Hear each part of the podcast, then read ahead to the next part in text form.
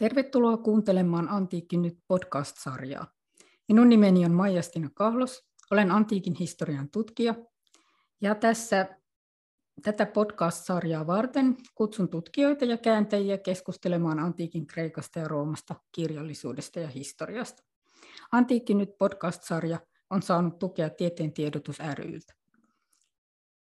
Tällä kerralla keskustelemme roomalaisesta historian kirjoittajasta Takituksesta ja vieraanani keskustelemassa on dosentti Antti Lampinen, joka on tällä hetkellä Suomen Atenan instituutin tutkijaopettaja. Antti Lampinen on tutkinut laajalti kreikkalaisten ja roomalaisten käsityksiä muista kansoista ja etnisistä ryhmistä, erityisesti pohjoisista ryhmistä ja siellä erityisesti kallialaisista ja kelteistä. Tänään kuitenkin ruodimme germaaneja, eli takituksen kuuluisaa teosta Germania. Publius Cornelius Tacitus oli tosiaan roomalainen historiankirjoittaja, senaattori, aristokraatti ja eli noin 55-120, eli keisariaikana, keisari Trajanuksen aikana muun muassa. Ja hänet tunnetaan historiateoksista Annaales, keisarillisen Rooman historia, ja Historie, taistelu keisarivallasta, jotka on siis molemmat suomennettu näille suomalaisilla nimillä. Mutta tosiaan sitten tämä Germania, tämmöinen lyhyt tutkielma, De origine et situ Germanorum, Germanien alkuperäistä ja sijainnista. Hän on kirjoitettu siinä vuoden 1998 paikkeilla. Ja tässä voi myös mainita, että Germania on suomennettu jopa kolmeen otteeseen. Hidenin suomennos 1904, sitten Edwin Linkomiehen suomennos 1953 ja Tuomo Pekkasen 1976, josta on sitten otettu kolme painosta. Uudistettu painoskin on tullut. Mutta tosiaan, keitä olivat nämä germaanit, siis roomalaisten näkökulmasta? Antti. Kiitos Maija-Stiina. No, kun Takitus puhuu ryhmästä, tai oikeastaan ryppäästä ihmisryhmiä nimeltä Germaania, on aika tärkeää, että me pidetään mielessä, että tämä tarkoitti roomalaisille jotain ihan muuta kuin mitä tämä sama termi tai sen nykyiset johdannaiset on tarkoittanut myöhempinä aikoina. Tämä termi ei perustu kielelliseen tai etniseen tai kulttuurilliseen jakoon. Takituksen oman määritelmän mukaan Germania-teoksen alussa joet, vuoret ja keskinäinen pelko erottaa germaaneiksi kutsutut kansat näiden naapureista. Eli takituksen yleisölle germaaneita oli kaikki pohjoiseurooppalaiset ryhmät, jotka eivät olleet galleja, sarmaatteja tai daakialaisia tai pannonialaisia. Takituksen germainta on kuitenkin päädytty usein tulkitsemaan ja hyödyntämään moneen otteeseen just sillä oletuksella, että näiden ja myöhempien aikojen saksalaisten välille on luotavissa yhteys, jota itse asiassa antiikin pohjalta ei yksinkertaisesti ole vedettävissä. Roomalaiset ei myöskään ole puhuneet germaaneista kovinkaan kauaa ennen takituksen aikaa.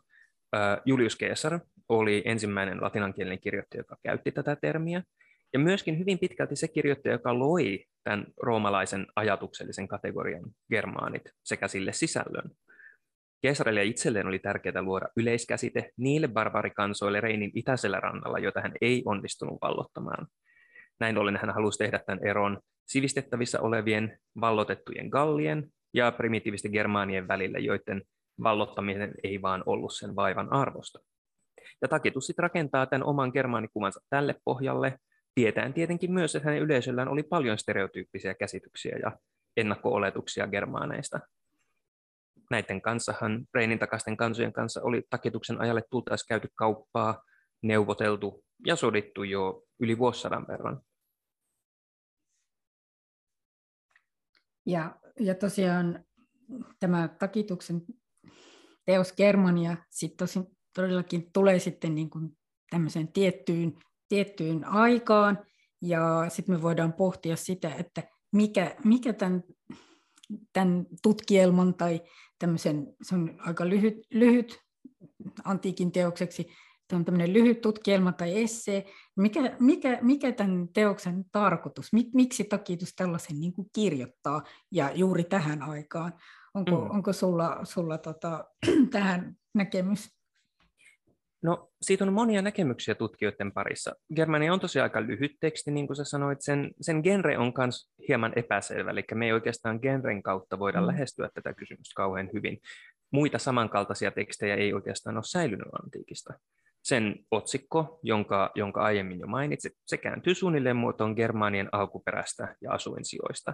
Ja tämä alkuperä ja asuinsijat omalla tavallaan kiteyttää sen kaksi osaa, koska se on suunnilleen kahtia jaettavissa se teksti. Ensimmäisessä osassa takitus kirjoittaa germaaneista ja näiden kulttuurista yleisesti, ja sitten toisessa osassa hän tarkentaa yksittäisiin ryhmiin tämän, tämän kattokategorian alla.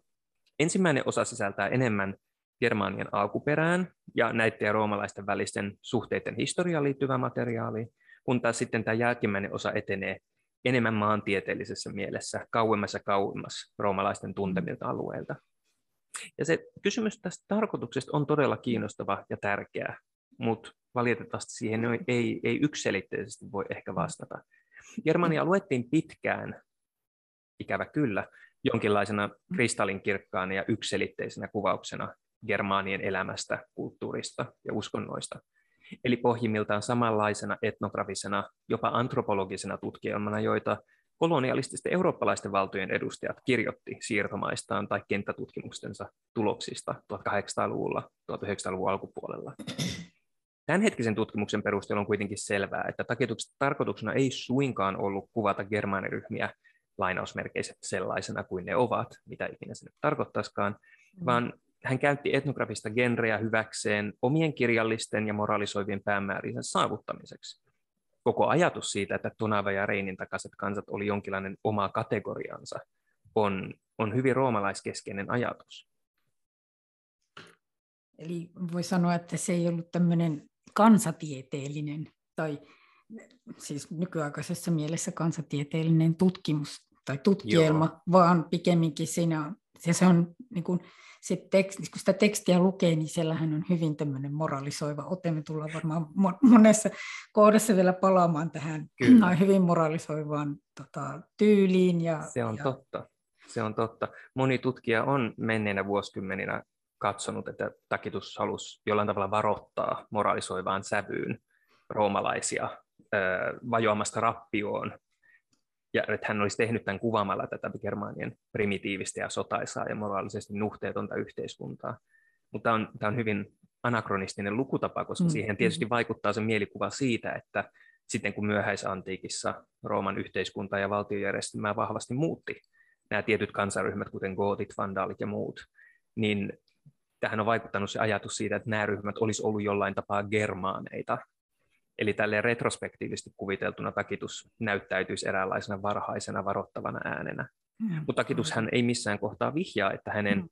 edes hänen niin pessimistisimmissä kuvitelmissaan nämä hänen kuvamansa germaanit pystyisi jollain vakavalla tavalla uhkaamaan Rooman vallan ikuisuutta.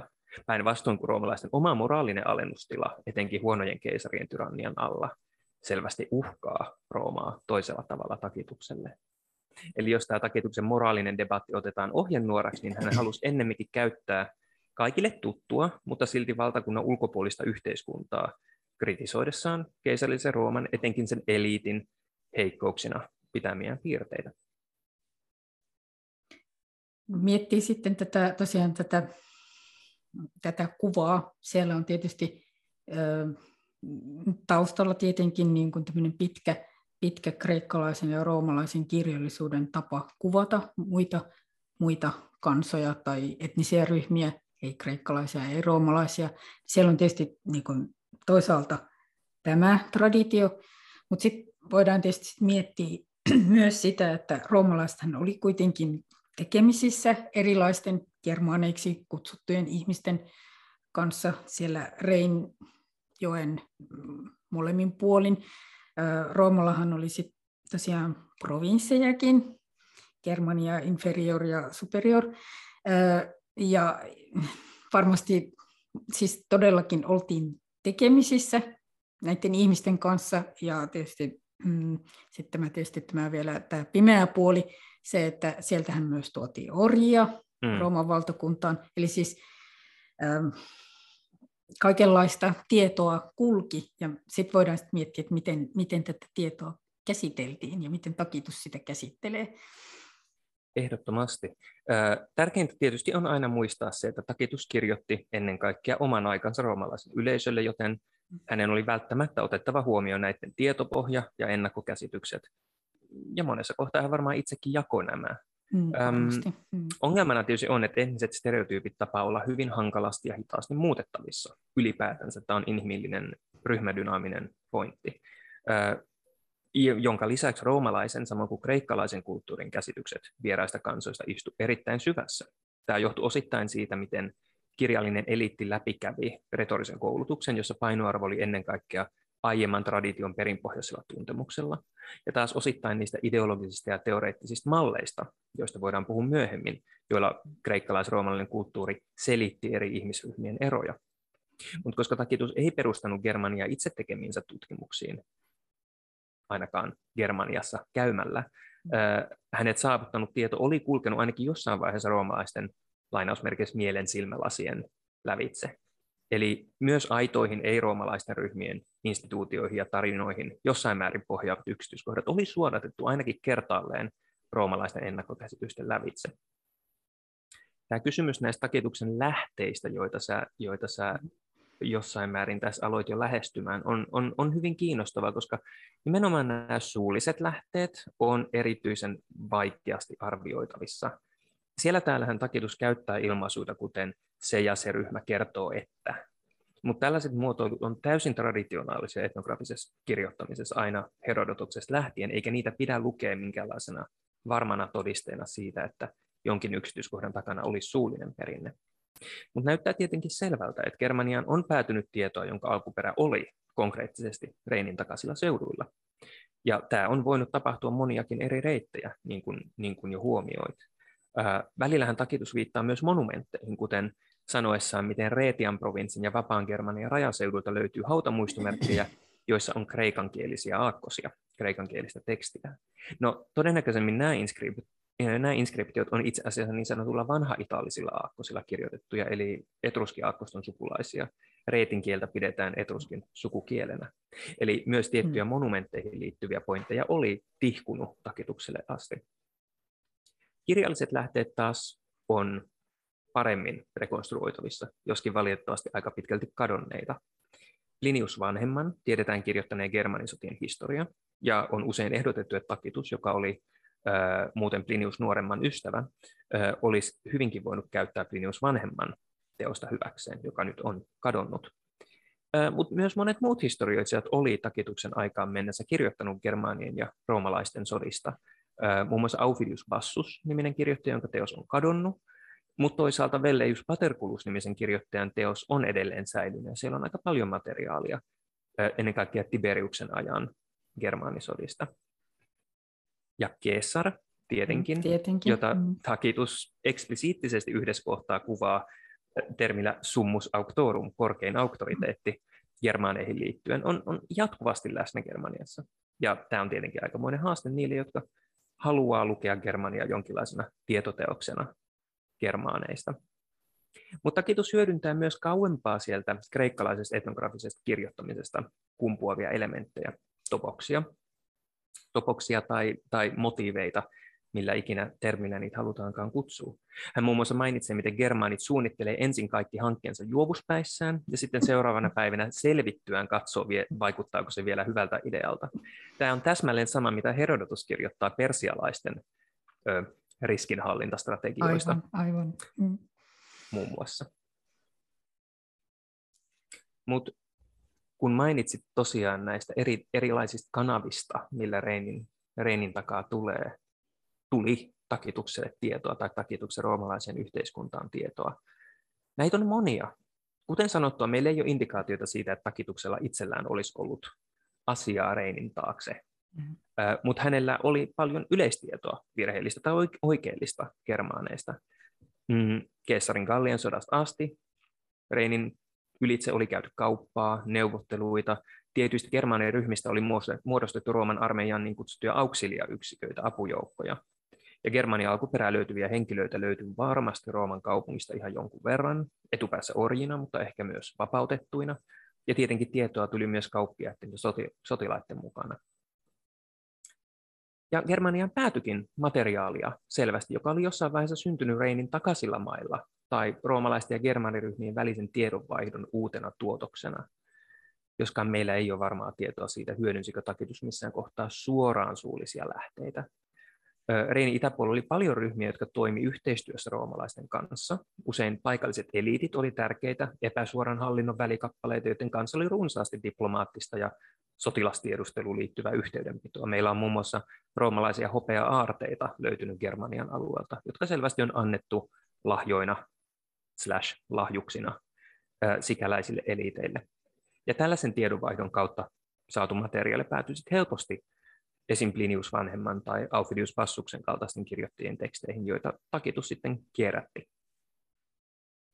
Kyllä, eli, eli sitä kanssakäymistä ja vuorovaikutusta oli roomalaisten ja näiden germaanien välillä.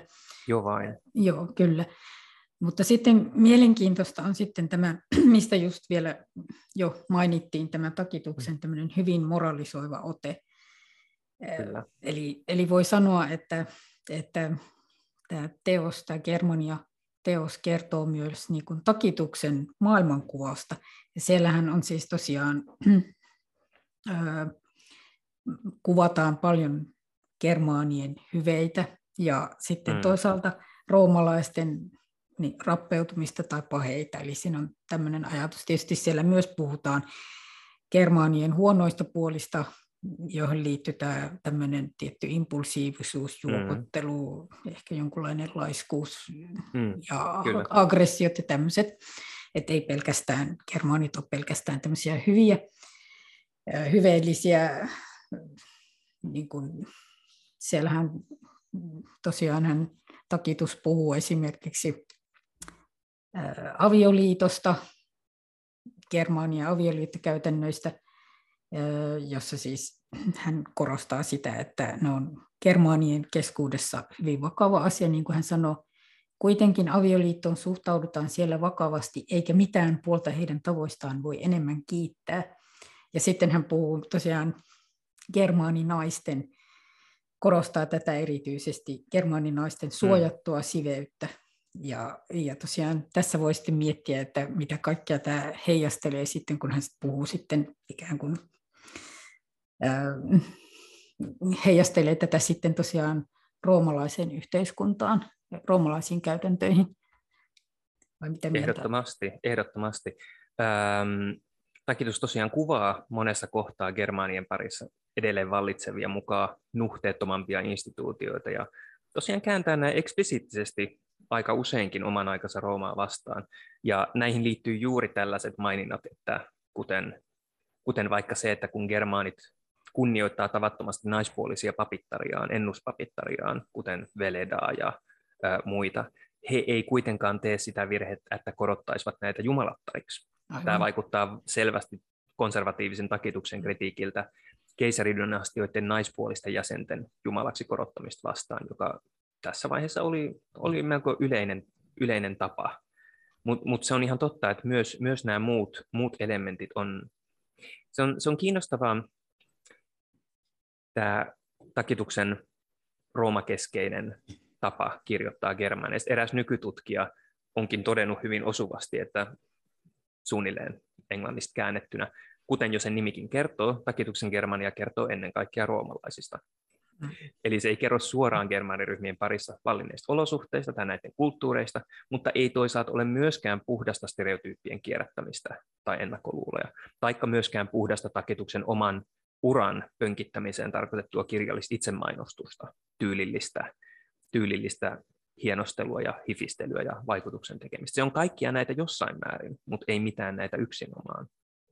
Se on itse teksti, Germania on teksti, joka tuo itse asiassa todella, todella hyvin esille sen monimutkaisen suhteen, joka Roomalla oli Reinin takaisin ryhmiin, sosiaalisesti, tiedollisesti, taloudellisesti ja sotilaallisesti myös se osoittaa tosi hyvin ja tavan takaa, miten peritty etnografinen mielikuvasto elää vuorovaikutuksessa tiedon ja uusien huhupuheiden astettaisen karttumisen kanssa. Ja oikeastaan sitähän voi myös ajatella postkolonialistisen tutkimuksen kautta, ennen kuin mennään näihin tarkempiin esimerkkeihin hyveistä ja paheista. niin kuin monet historiallisten imperiumien keskiössä olleet kirjoittajat, jotka on ottaneet kolonisoituja tai alistettuja kansoja kirjallisten töittensä näennäiseksi aiheeksi. Myös takitus käyttää näitä työkaluina ja raaka-aineena. Tuotteena puolestaan on jossain määrin uusi tieto, ottamatta tietenkään kantaa sen totuudellisuuteen, mutta ennen kaikkea tuotteena on moraalisoiva retoriikka, niin kuin säkin mainitsit. Ja nämä puolestaan hyödyttää suoraan takistusta itseään kirjallisena ja poliittisena toimijana. Ja tässä takitus on oman aikansa tyypillinen roomalaisen eliitin, sanoisin vielä miespuolisen eliitin edustaja. Barbarikansien arvo roomalaisille oli lähes aina välineellinen, joko näiden kehot, orjina tai sotilaina, näiden tuottamat harvinaiset tai kalliit raaka-aineet, niin kuin vaikka Germanian takaa tullut meripihka, Aivan. Tai sitten näihin liitettyn tiedon kirjallinen, retorinen, moraalisoiva tai ihan vain kuriositeettiarvo. Nämä oli kaikella tavalla keskiössä. Jälleen kerran tämä on, tämä on yksi esimerkki siitä, miten etnografia on aina ollut välinearvoltaan hyödyllinen kaikenlaisille imperiumille eri aikoina tai eri konteksteissa. Mutta se on tosiaan totta, että, että roomalaisten paheet on hyvin vahvasti täällä Germanien, Germanin hyveitten kanssa limit, limittyneenä tässä takituksen esityksessä. Aina, aina Herodotuksesta asti ja hänen aikalaisistaan astihan vieraita kansoja oli tavan takaa hyödynnetty kreikkalais-roomalaisessa kirjallisuudessa eräänlaisena peileinä, joiden kautta voidaan antaa kritiikkiä oman kirjoittajan omaa yhteiskuntaa vastaan. Germaniassa takituksen painoarvo on ehdottomasti roomalaisten paheiden kritisoinnilla – hän ei ole niinkään etnosentrinen, että hän, hän pyrkisi korostamaan oman sisäryhmänsä, eli roomalaisten erityislaatuisuutta, vaan hän, hän enemmänkin tähtää nimenomaan tähän kritiikkiin. Mm, ankarimman kritiikin kohteena takituksella on oikeastaan keisarien yksinvalta ja, ja siitä koituvat lieveilmiöt, niin kuin vaikka tämä keisarillisten naisten korottaminen jumalattariksi. Ää, mutta kenties ehkä vielä perinteisempi moralisoinnin alue ja aihe on hällä roomalaisen eliitin ylellisyyden hakuisuus, seksuaalinen turmeltuneisuus, laskelmoidut naimakaupat, lapsiluvun rajoittaminen, tämän tyyppisiä. Mutta takituksen oman vision mukaan nämä on eräällä tavalla yhteydessä yksinvaltaan, joka tuntuu ikään kuin on vähän niin kuin jonkinlainen trickle-down corruption, mitä tulee takituksen omaan ajatukseen roomalaisesta yhteiskuntapyramidista. Hän itse kirjoitti ö, tyrannimaisen keisari Domitianuksen jo kuoltua, jo, jo tultua murhatuksi. Hän kirjoitti vapaamielisempien adoptiokeisarien alaisuudessa. Me ei tarkkaan tiedetä, kirjoittiko hän vielä Nervan aikana vai Trajanuksen just aloitettua hallitsemiskautensa. Mutta ajat vaikutti paremmilta ja hän, hän oikeastaan pystyi vapaasti fantasioimaan eräänlaisesta tasavallan ajan luuloteltuun nuhteettomuuteen palaamisesta. Ja siinä nämä germaanien hyveet on, on niin hyödyllisiä, koska jos yksi sana pitäisi valita kuvaamaan sitä, miten takitus kuvaa germaanin yhteiskuntaa, se olisi varmaankin luonnollisuus läheinen luontosuhde, joka on tietenkin vahva ja hyvin usein tavattu rakenne aina silloin, kun urbaanien sivilisaatioiden kirjoittajat kuvaa yhteisöitä, jotka katsotaan ironisissa lainausmerkeissä primitiivisiksi. Öm, eli takitus käyttää germaaneita sivilisaatiokritiikin välineinä, ja hän löytää sieltä totta kai paljon kehuttavaa, mutta myös jonkun verran kritisoitavaa, niin kuin sä sanoit, laiskuus, inno, in, innokkuus alkoholin perään, innokkuus noppapeleihin, jota hän kritisoi kanssa. Ja sitten tietenkin nämä ihmisuhrit, joihin varmaan, varmaan palataan. Mutta myöskin toisaalta hän kehuu sitä, miten, ja tästä tulee taas tämä takituksen vihaama Domitianus. Germanien sotapäälliköt johtaa esimerkillään, toisin kuin Domitianus, joka retosteli koko ajan vallottavansa Germanian, mutta ei oikeastaan saavuttanut sitten mitään. Ja sitten täällä on tällaisia tyypillisiä konservatiivihenkisten moralistien valituksen aiheita, kuten, ää, kuten takitus implisiittisesti kritisoi roomalaisia, kun hän kehuu, miten germaanien nuoriso pysyy, vaikka he ovat alastomia, sekä pojat että tytöt, he pysyy siveinä pitkään, yksi avioisuus on arvossaan, naiset ei koreille vaatteilla tai koruilla, lapsia ei jätetä heitteille, hautajaismenoissa ei pröystäillä, ja jälleen kerran yksi takituksen oman ajan tällainen. Hän itse oli ritari- tai senaattorisäätyö, niin hän on hyvin tyytyväinen siitä, miten Germaanilla vapautetut orjat ei koskaan nouse liian korkealle yhteiskunnassa. Eli, eli hän on periaatteessa aika tällainen konservatiivinen moraalisti.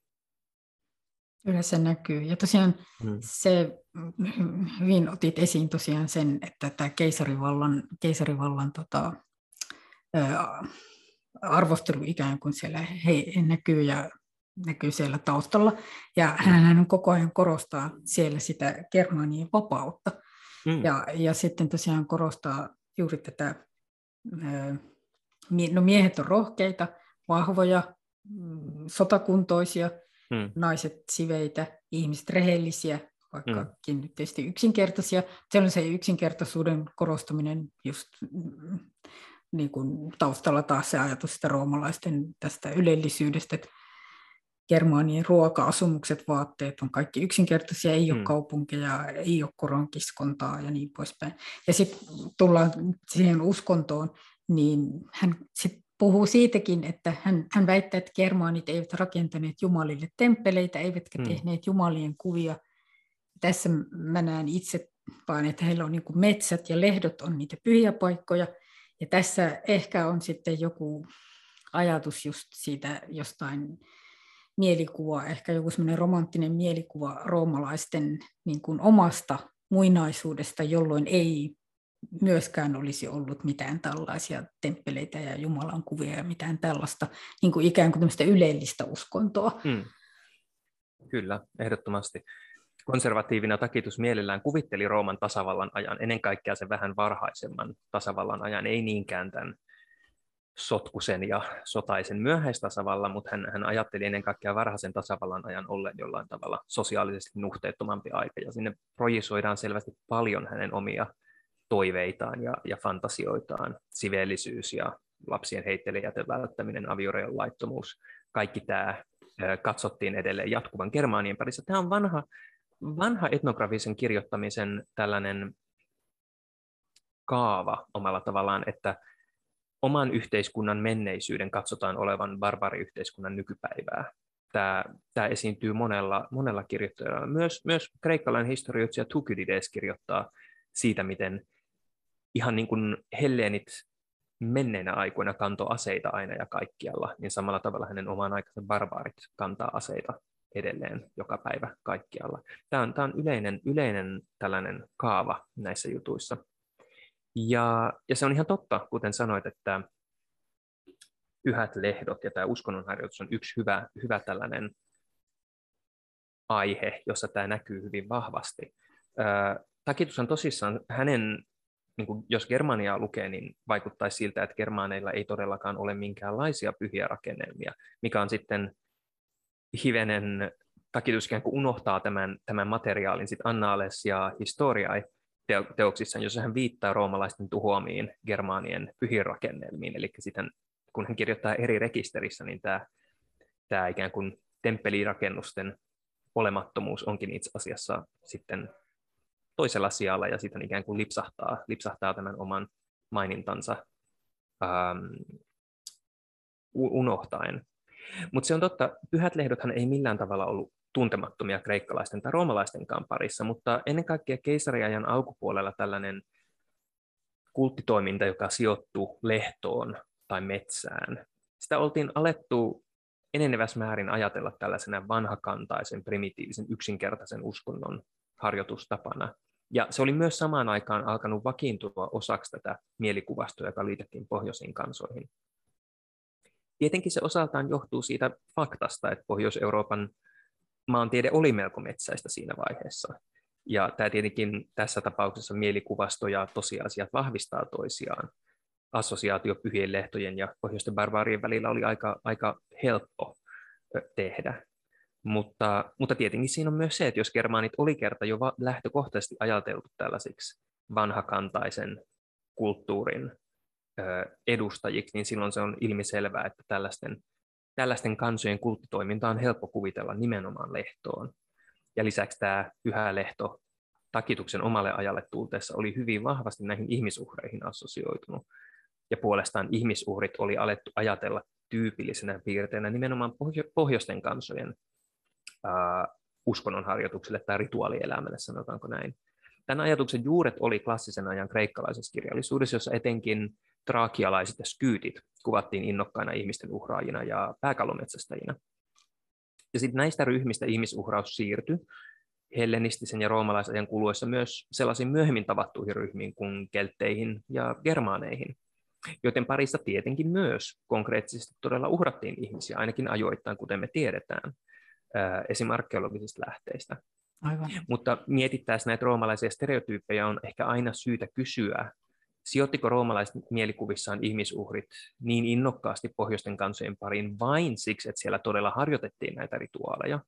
Ensistäänhän roomalaiset ei välttämättä tienneet, ei, ei normiroomalainen, ei sillä ollut mitään konkreettista todistusaineistoa siitä, että näitä harjoitettiin siellä. Ja sitä paitsi roomalaiset uhras itsekin ihmisiä, joskin tämä oli usein puettu muun rituaalisen surmaamisen asuun, kuten, kuten voitettujen, voitettujen sotapäälliköiden telottamisen tullianumissa tai, tai gladiaattoritaisteluihin. Aivan. Eli, eli johtuko se niiden rituaalien oikeasti olemassa olemisesta mielikuvaston vankkuus, vai myös siksi, että he olivat oppinut odottamaan tätä omien kulttuurillisten stereotyyppiensä kautta?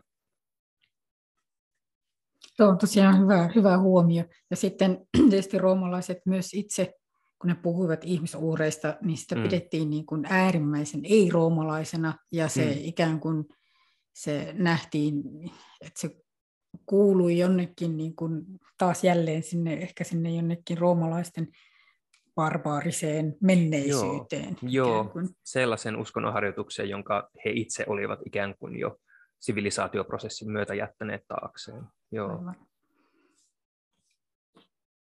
No, tässä tietysti tulee sitten kysymys tästä jaloista, jaloista villeistä. On puhuttu mm. just näistä vahvoista, yksinkertaisista, hyveellisistä, rohkeista, kaikista mahdollisesta. Ja, ja tämä jalon villin ja, ja varsinkin jalon pohjoisen villin, villin ajatus tosiaan elää sitten myöhemminkin. Ja, ja, mm. ja myöhäisantiikissakin tietysti esimerkiksi kristitty Massilian piispa Salvianus esimerkiksi mm. menomaan korosti koottien hyveellisyyttä ja sit, vähän niin kuin takituskin, niin tota, näki vastakohtana sitten roomalaiset, jotka olivat syntisiä.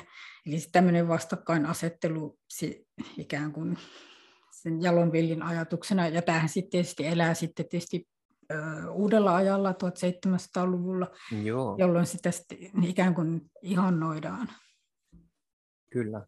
Se on, se on totta. Takitus on ikään kuin, no hän ei ole tradition alkupäässä, koska sillä on paljon, paljon aiempiakin edustajia, mutta hän oli, sitten kun takitus 1500-luvulla löydettiin uudelleen, niin hän, hänestä muodostui tällainen aika vaikutusvaltainen kirjoittaja kyllä, joka ehdottomasti jatkoi tätä, jatkoi tätä traditiota. Mutta se on totta, että pohjoisten kansojen alkukantaisuuden lisäksi, kun mainitsit tämän jalon villin, niin heihin oli jo vuosisatojen, vuosisatoja takitusta ennen liitetty myös positiivisia mielikuvia ja stereotyyppejä, jotka toistuu varsin ennakoitavasti tietyissä konteksteissa, ennen, ennen, ennen kaikkea silloin, kun tätä peilifunktiota, eli kirjoittajan oman yhteiskunnan äm, epäkohtia ruoditaan. Näitä negatiivisia ja positiivisia stereotyyppejä kokonaisuutena mielikuvakomplekseina on, on välillä kutsuttu nimellä borealismi tai oksidentalismi, vähän riippuen siitä, pitääkö joku tutkia tärkeämpänä tämän kokonaisuuden pohjoisuutta vai läntisyyttä. Mutta on hankala, eikä oikeastaan ole, vaik- on, on, on vaikea sanoa, kumpi termi olisi parempi vai tarvitaanko kumpaakaan, koska nämä samat elementit liitettiin niin laajalti Euroopan mantereella asuneisiin ryhmiin, Euroopan, Euroopan barbaareihin niin sanotusti. Tämän laajuuden ja hämäryyden syynä on ennen kaikkea kreikkalais-roomalaisen maailmankuvan rakenne. Euroopan mantereen barbaarit, eli läntiset ja pohjoiset ryhmät, hahmotettiin usein tietyn stereotyyppiryppään kautta, olipa nämä brittejä tai kelttejä tai germaaneita tai jopa hispanialaisia. Kun taas sitten Aasian ja Afrikan ryhmät, eli itäiset ja eteläiset ryhmät, oli usein keskenään samankaltaisiksi esitettyjä. Ja tässä tosi tärkeänä on tämä niin kutsuttu ilmastollinen tai ympäristöllinen determinismi, joka vaikuttaa näihin makrorakenteisiin vahvasti. Lännessä ja pohjoisessa kosteuden katsottiin hallitsevan ihmiskehoja, joka sitten puolestaan antiikin aikaisen humoraaliopin mukaan aiheutti typeryyttä ja sotaisuutta, kun taas etelässä ja idässä kuumuus teki ihmisistä älykkäitä, mutta pelkurimaisia. Ja lisäksi takituksen aikalaiset oli itse alkaneet selittämään ihmisryhmien luonteita myös astrologian kautta. Jokaisella kansalla oli eräänlainen oma horoskooppinsa, etninen horoskooppi riippuen siitä, minkä tähtien alla nämä asui. Mutta tämä, tämä oli hyvin vahvasti vuorovaikutuksessa tämän ympäristöllisen determinismin kanssa, joka, joka yleisesti näki tavattoman vahvan linkin kansojen luonteen ja näiden ympäristön ja asuin, asuinalueiden kanssa.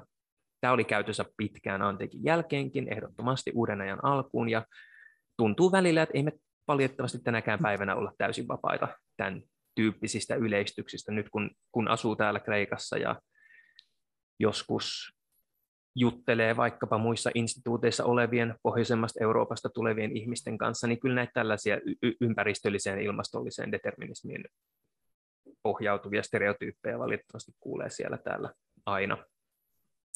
Mutta on, on kiinnostavaa, miten takitus monessa kohtaa käyttää pohjoista ilmastoa selityksenä Germaanian luonteenpiirteille.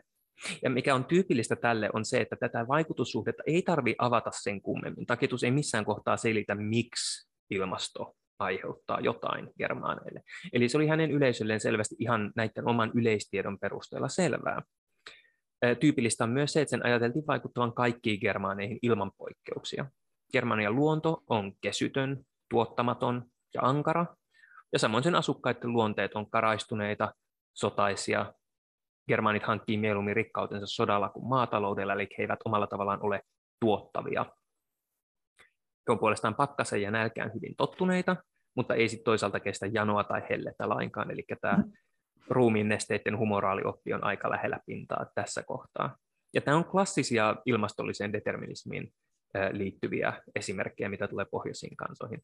Oleellista on se, että se luonto ja, asukkaiden, luonto ja asukkaat on kiinteässä ja elimellisessä yhteydessä keskenään ehdottomasti.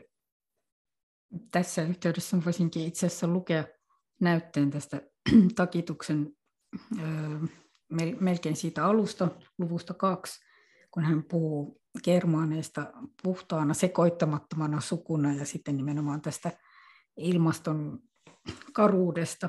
Hmm. Hän kirjoittaa tosiaan, että itse Germanien uskoisin olevan alkuväestöä, johon ei lainkaan ole sekaantunut muita heimoja siirtolaisuuden tai kanssakäymisen kautta. Muinoin näet ne, jotka halusivat vaihtaa asuinsijoja, eivät tulleet maitse, vaan merta pitkin, ja vain harvoin laivoja purjehtii Välimerin piiristä Germanian takaiselle äärettömälle ja niin sanoakseni toiseen maailmaan kuuluvalle valtamerelle. Jos jätetäänkin huomioon ottamatta pelottavan ja tuntemattoman meren vaarat, niin kukapa lähtisi Aasiasta, Afrikasta tai Italiasta ja pyrkisi Germaniaan, missä maisemat ovat rumat, ilmastokaru sekä asumat ja an- näkymät ankeat, paitsi, jo se on, paitsi jos se on hänen isänmaansa.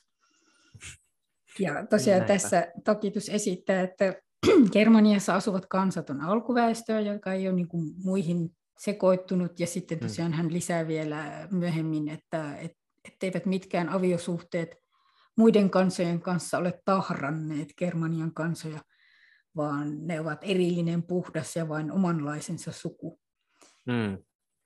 Tuo, on, tuo on tietenkin yksi näitä kohtia Germaniassa, joihin muun muassa tutkija nimeltä Christopher Krebs on, on perustanut tämän pointtinsa, että tämä on ehkä maailman vaarallisimpia kirjoja kautta, kautta aikojen.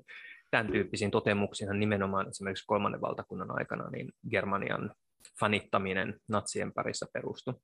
Ähm, mutta tosiaan tämä takitus omana aikanaan, tämä alkuperäiskysymys, Germanien alkuperäiskysymys on, palvelee oikeastaan toista tarkoitusta, ja tätä ei ehkä välttämättä aina muisteta.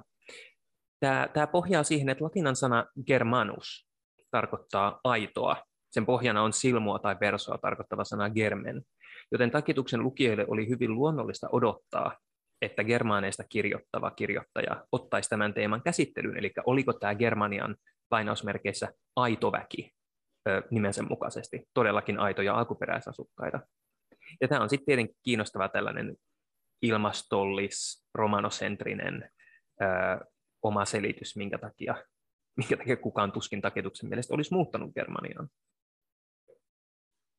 Aivan, aivan. Tällä, tällä tosiaan, niin kuin mainitsit, niin tällä kohdalla on tietysti pitkä, pitkä pimeä niin kuin vaikutushistoria. Mm. Tosiaankin, ennen kuin mennään siihen, niin tota, lisäksi niin varmaan vielä ehditään puhua ehkä fenneistä jonkun verran. Jeps. Siellähän on sitten tosiaan siellä suomalaiset yleensä muistaa tämän, että Germanian lopussa on sitten tämä kuvaus fenneistä. Ja luenkin tästä otteen, että fennit ovat ihmeen villejä, viheliäisen köyhiä, ei heillä ole aseita, ei hevosia, ei asuntoja, ravintona ovat kasvit, vaatteina nahat, makuusijana maa. Ainoa varallisuus on nuolissa, joita he raudan puutteessa terästävät luilla. Metsästys elättää yhtäläisesti sekä miehiä että naisia. Nämä näet seuraavat miehiä kaikkialle ja pyytävät osan saalista. Lapsillakaan ei ole muuta suojaa villieläimiltä ja rajuilmoilta kuin jonkinlainen oksista punottu katos. Ja tästähän on sitten tietysti jo vuosikymmeniä tai jo pitkään todella sitten kiistelty, että keitä nämä fennit nyt oikein ovat. Mm. Ja, ja se on pitkälti, pitkälti myös varmaan syy sille, minkä takia näinkin pienestä tekstistä on otettu kolme käännöstä, mikä on suhteellisen aktiivinen mm. suomennoshistoria millekään, millekään antiikin tekstille. Aivan. Keitä, on... keitä he nyt sitten Mm-hmm. Kerro, mitä on esitetty. Ratkaistaan tämä nyt täl, tällä istumalla. Um, no, tämä on osaltaan ehkä mun omaan, omaan tutkimusekspertiisiin perustuva, tietenkin, tietenkin siihen perustuva huomio. Ja vähän jyrkästikin jopa sanottuna, fennit on hyvin pitkälti takituksen oman mielikuvituksen tuotetta, lukuun ottamatta sitä itse kansan nimeä. He on syntyneet takituksen omien kirjallisten ja tyylillisten pyrintöjen takia. He palvelevat tärkeää narratologista roolia Germanian lopussa. Fennit on eräässä mielessä vinjetti siitä, millainen yhteiskunta, jos tätä termiä edes heistä voi käyttää, olisi, jos vaan välttämättömimmät asiat jätettäisiin jäljelle.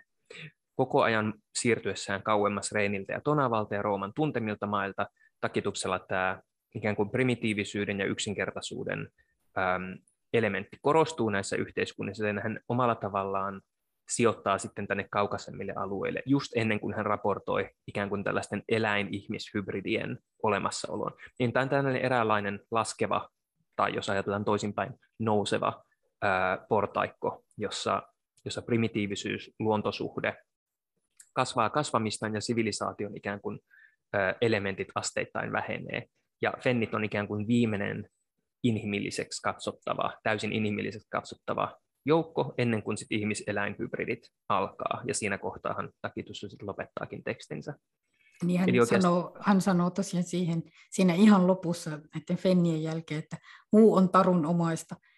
Mm. Helluseille ja okseille sanotaan he, heillä sanotaan olevan ihmisen, ihmisen kasvot ja piirteet, mutta villieläimen ruumis ja raajat niin kuin ikään kuin mm. jotain kentaurityyppisiä. Ja sitten hän niin. vielä sanoo, että tätä ei ole lähemmin selvitetty, sen asian minä jätän avoimeksi. Nimenomaan hyvin herodotoslainen, hyvin herodotoslainen äh, lausahdus, jonka, ja tätähän Herodotus itse hänen neljännen kirjan Skyytikoslogoksessaan sanoi, että sitten kun mennään tarpeeksi pohjoiseen, niin okei, kaikki historian tutkijan resurssit ja metodit oikeastaan. Täytyy vain nostaa kädet pystyyn, enää ei voi puhua asioista. Eli tässä oikeastaan, paitsi että kaikki Rooman ylellisyys ja sivistyneen elämän muka tarvitsemat kommervenkit on riisuttu pois, niin myös fennit on oikeastaan ikään kuin tällainen, mikä tämä tota, mm, Agambenin, Agambenin, ikään kuin bare life, tämä, tämä Agambenin termi, mutta siis he, he on ikään kuin puhtaan, puhdas inhimillisyyden niin kuin riisutuin, riisutuin olemassa olemassaolo. He on metsästäjäkeräilijöitä, heitä ei vaivaa edes yliluonnollisen pelko tai toivo. Implikaationa on, että he on ikään kuin jopa uskontoa edeltävässä historiattomassa, muuttumattomassa staasiksessa. Toivo, pelko on oikeastaan ne elementit, joita antiikin teorian mukaan jossain määrin, tai antiikin ikään kuin antropologisen teorian mukaan, jotka aiheutti sivilisaation synnyn ja etenemisen Fenneillä ei ole tarvetta pelolle tai toivolle, joten heillä ei ole tarvetta muuttua, heillä ei ole tarvetta suunnitella, heillä ei ole mitään tarvetta innovoida. Mutta tämän tyyppisiä kuvauksia, mikä on kiinnostavaa ja mikä mun mielestä korostaa sitä, tätä narratologisuutta ja retorisuutta, on se, että takituksen muut aikalaiset sijoitti hyvin kirjallisesti vaikuttavia kuvauksia samankaltaisista ääriprimitiivisistä ryhmistä myös muille alueille. Mun mielestä yksi hyvä esimerkki on Heliodoros Emesalaisen Etiopika, Etiopika romaanin kuvaus Niilin suistossa asuvista kalastajaryhmistä, joiden kuvaus noudattelee samoja retorisia pointteja topostopoksen jälkeen kuin takituksellakin, melkein samassa järjestyksessä. Se on suunnilleen ehkä vuosisadan, vuosisadan myöhempi kuin takituksella, mutta samankaltaisesta kreikkalais-roomalaisen eliitin retorisesta koulutuksesta kumpuava, kumpuava juttu. Mutta se, että onko mikään reaalimaailman ryhmä näiden pennien taustalla, on hyvin, hyvin mutkikas kysymys. Vaikka sen sisältö on varmasti takituksen omasta kynästä, Fennien nimi, etnonyymi, kansannimi, saattaa pohjautua johonkin kansannimeen, joka oli saapunut takitukselle asti näiden aiemmin mainittujen eri tiedonkulkureittien kautta. Useimmat tämän Fenni-kantasanan etymologiat viittaisi germanikieliin. Maantieteilijä Claudius Ptolemaios vaan parikymmentä vuotta takituksen kuoleman jälkeen mainitsee Finnoi, joka on todella, todennäköisesti samaan etnonyymin, samaan kansannimeen perustuva, äh, perustuva maininta kuin takituksellakin. Ja sitten myöhäisantiikissa erinäiset kirjoittajat sijoittaa niin ikään pohjoisimmille seuduille ihmisryhmiä, joiden nimessä on tämä sama fen tai fin rakenne. Öm, se, että varhaiskeskiajalla sitten, tai siinä viikinkiajalla varhaiskeskiajalla tämä fen ja fin kanta liitettiin nykyisen Suomen alueella asuviin ryhmiin, ei todellakaan välttämättä liity suoraan takitukseen, vaan kumpuaa silloisten Skandinaavien parissa käytössä olleista germanikantaa olevista kansannimistä tämän alueen asukkaille. Kiistattaan nyky-Suomen alueen eteläosan asukkaisiin, todennäköisesti suomen kieltä puhuneisiin asukkaisiin, ensimmäinen kerta kun Fenni-termiä käytetään näihin on vasta 1170 vuonna, kun Paavi Aleksanteri III käyttää sitä kirjeessään Gravis ad modum, jossa hän luonnehtii näitä fennejä epäluotettaviksi käännynnäisiksi, jotka jatkuvasti lupaa kääntyä, ja sitten kun rauha palaa maahan, niin potkaisevat ö, lähetyssaarnaajat pois ja näin poispäin. Mutta tätä on selitetty todellakin monella tavoilla. Uuden ajan suomalaisille humanisteille 1600-luvulta alkaen sanotaanko, tämä Fennien siinä vaiheessa, kun takituksen Germania oli uudelleen löydetty ja painettu ja sitä, sitä alkoi liikkua täällä, tämä Fennien alkukantaisuus vaikutti jokseenkin nolostuttavalta. Esimerkiksi ruotsalaissyntyinen Turussa professorina ollut Mikael Vexionius 1650 suunnilleen katsoo, että takituksen viittaus itse todistaa suomalaisten pitkästä muinaisuudesta, mutta sitten reilu vuosisata myöhemmin Henri Gabriel Portaan, ylpeä turkulainen, oli vakuuttunut, että tämä takituksen käyttämä Fenni-nimi ei voi viitata suomalaisiin. Hän, hän puolestaan suosi selitystä, että näin alkukantaisen ryhmän täytyy tarkoittaa saamelaisia. Ja tämä mm. Fennien saamelaisuus pysyy mm. ehkä parhaiten tunnettuna selityksenä aina 2000-luvun alkuun asti. Mutta tämän asetelman kolonialistinen pohjavire on aivan mm. kiistaton, kuten vaikka Kalle Korhonen on Kelidon blogin postauksessaan argumentoinut vuonna 2019. Tämä on valitettavasti elänyt hyvin pitkään suomalaisessa tutkimuksessa tämä oletus, että jos takituksen kuvaaman, kaltaisia, kuvaaman yhteisön kaltaisia yhteisöitä olisi asunut Pohjolassa, niin näin rudimentaarinen materiaalinen kulttuuri ei voinut suinkaan kuulua lainausmerkeissä suomalaisten esiisille, vaan näiden täytyy olla lainausmerkeissä saamelaisten esiisiä. Tämä on tietysti anakronistinen lähtöoletus, ja tämä on tietysti myös tämä hyvin pitkälti noudattelee kolonialistista diskurssia. Ja aika historiaton myöskin. Nimenomaan, mm. nimenomaan.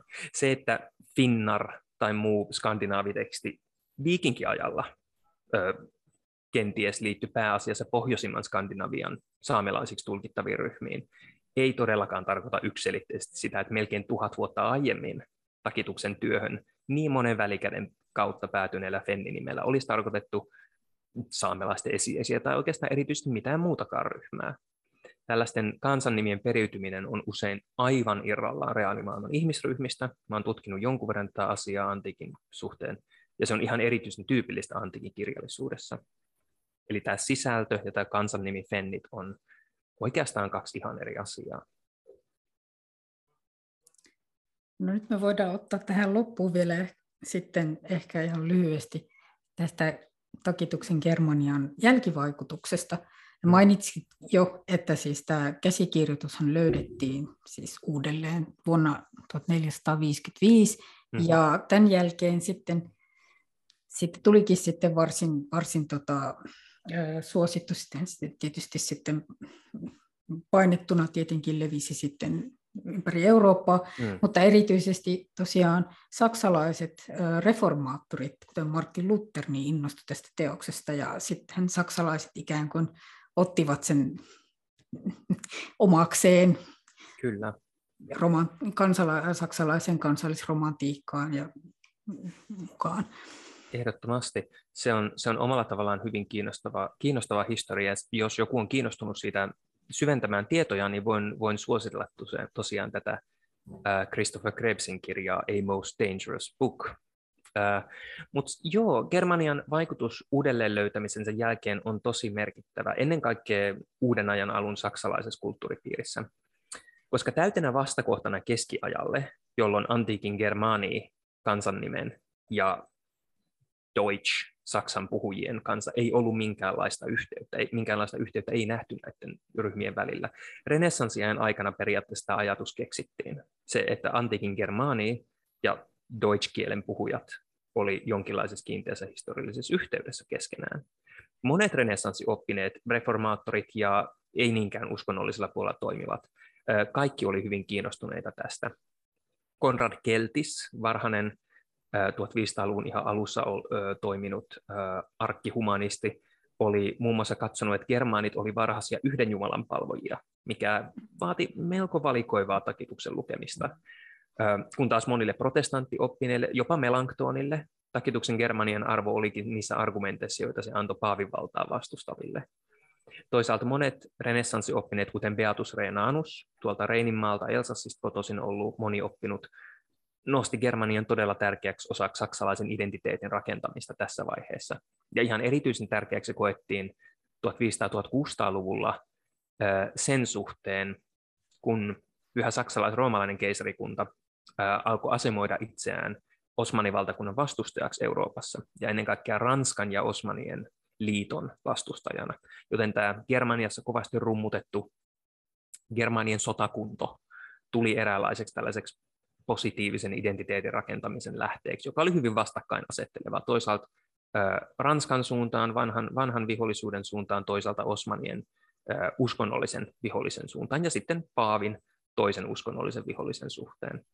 Ähm, Renanus, Beatus Renanus katsoi Gallien alkaneen rappeutua omasta kuuluisasta sotakunnostaan jo antiikissa, koska roomalaiset vallotti näin, mutta hänen mukaansa germaanit, germaanit oli säilyttänyt tämän urheutensa ja tarmonsa aina, aina omaan aikaansa asti.